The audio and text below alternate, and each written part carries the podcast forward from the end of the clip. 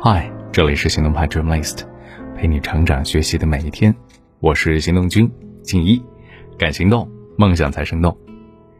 今天和你分享的文章有关体系思维。在工作里啊，拥有体系思维非常重要，它能够让我们思考和做事都变得非常有条理，并且极少出现无用功，极大的提升工作效率。其实，小到做一张简单的 Excel 表格。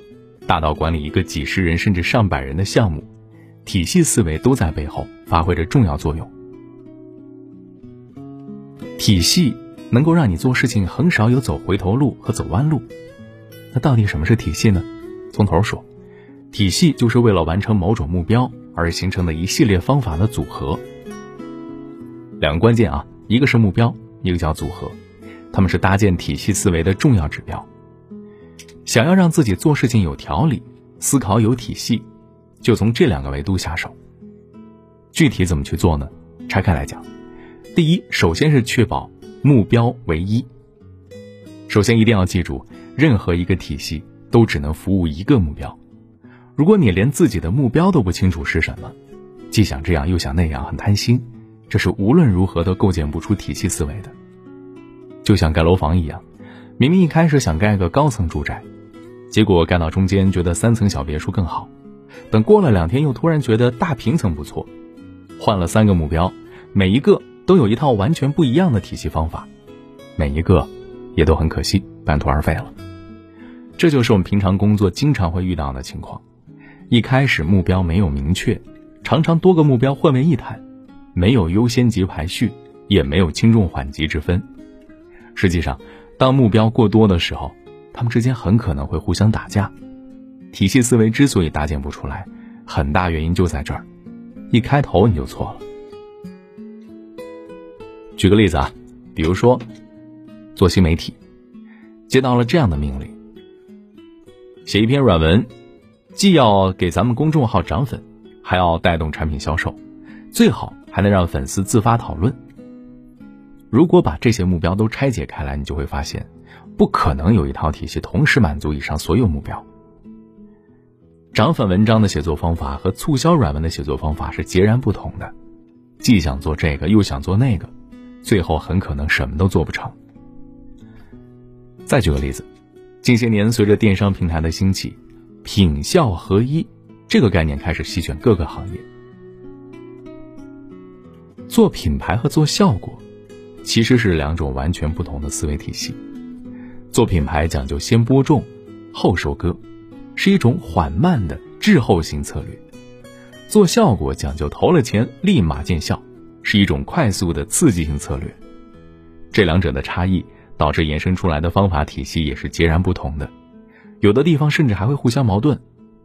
比如说吧，引用淘宝直播负责人赵媛媛的话来说：“这就是为什么电商平台孵化不出电商品牌。”一个充斥着红包优惠券的场子里做品牌塑造，就好像是在菜市场里面唱歌剧一样难呐。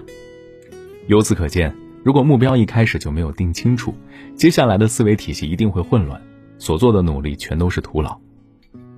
这个世界上没有一种办法能够适应所有的情况。想要搭建高效可执行的体系思维，首先要明确你的目标到底是什么。记住啊，有且只有一个，这是大前提。第二呢是搭建方法组合，有了目标了，接下来就开始围绕它来搭建一套完成目标的方法组合，也就是体系。具体怎么做呢？九个字儿：分步骤，看情况，建闭环。先说分步骤，这个世界上做任何事儿都要有先后主次的顺序。盖楼房要先画图纸，再打地基，然后从一楼往上慢慢盖。写方案要先写提纲，再分板块，接着依次填写内容进去。做销售要先破冰，再介绍，最后开始做引导。步骤是体系思维的灵魂，这也和逻辑思维里面的演绎思维很像：先做什么，再做什么，然后做什么，最后做什么。要保证前一步的结果都是下一步的开头。如果脑子里想不清，就拿纸笔把它们按顺序写下来，而众多步骤中最重要的，是第一步。所谓万事开头难，第一步走对了，后面的第二步、第三步就会顺理成章。反之，如果第一步走错了，后面就会陷入一片混乱。那么，如何判断第一步是走对还是走错了呢？有一个法则：如果这件事儿做不好，会导致后面所有事情都陷入迷茫，那么这件事儿就一定是正确的第一步。比如说写方案，正确的第一步一定是列提纲，而不是找资料或者做 PPT 美化。即使资料找的再多，PPT 画的再漂亮，但是你想表达的观点缺乏条理和逻辑，那么这份方案就是失败的。再比如做销售，正确的第一步一定是破冰，而不是一上来就给人推销产品。因为如果没有和客户建立好信任，后面所有的产品介绍、价格优惠都无从谈起。你可以参考一下刚刚分享的这个思路，结合自己工作中遇到的情况来思考一下，相信一定会有所启发。说了分步骤之后，第二个就是要看情况了，一套步骤。只能完成一个目标，但很多时候我们会面临不同的情景啊，那么就需要有不同的步骤组合。这个时候就要具体情况具体分析，先把所有情景都拟定出来，然后在每个情境下规划步骤。举个例子，现在的大目标是要在家里举办一个朋友聚会，需要准备招待客人的晚餐，于是你下午要去市区进行采购。这个时候，晚餐的种类就是同一个目标下不同的情景了。比如有三个情景：第一，晚餐吃中餐；第二，晚餐吃西餐；第三呢是晚餐吃日式自助。这三种情况下，食材需求、采购地点、采购规划都不尽相同。这时候就要一个情景一个情景的去做规划，最后评估出最合适的方案。这也对应了在体系思维中。最重要的就是第一步，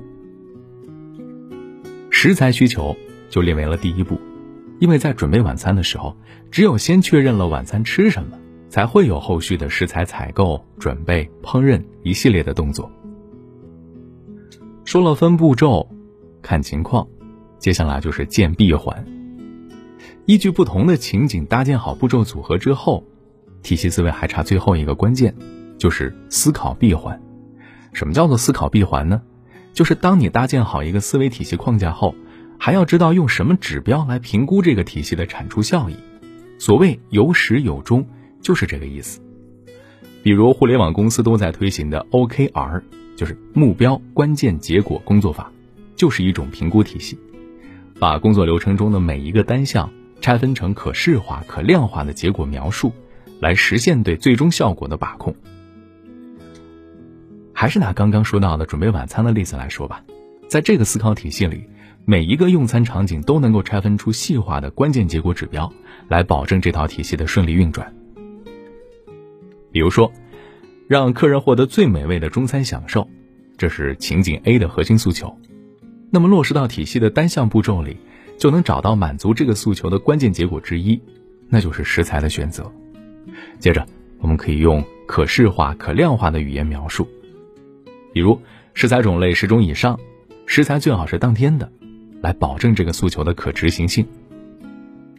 这就形成了一个计划、行动、评估的体系闭环了。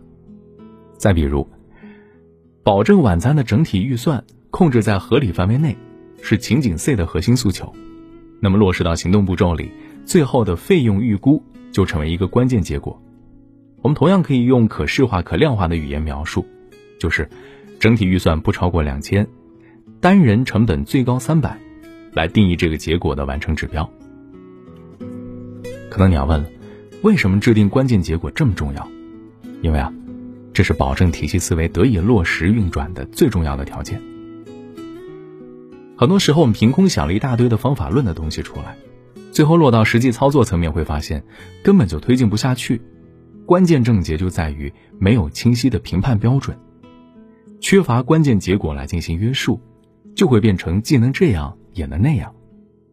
如果是一个人来完成还好，如果是一个团队的话，越到后面越乱套，最后造成无法挽回的资源浪费。很多领导就会犯这样的毛病，因为缺乏前线的实操经验，想东西容易拍脑袋，自以为形成了一套完美的方法体系，殊不知给到后面的人去操作的时候，哎，根本不能实现。所以不要以为构建一套体系方法就万事大吉，更重要的是明确体系步骤中每一步关键结果分别是什么，并且要让其他人没有歧义的理解和接受这些结果。关好最后一道门，才是高手体系思维的方法。这就是今天分享的内容了。简单总结一下，如何培养体系思维？首先，确认你的目标有且只有一个，然后。围绕目标分门别类的找到不同的情景组合，接着顺着每一个情景往下延伸出相应的方法步骤，尤其是注意第一步要找对。最后呢，针对每一个方法步骤找到对应的关键结果指标，建立你的体系闭环。好了，今天的分享就先到这儿了，你还可以关注行动派 Dream List，还有更多干货在那儿等着你。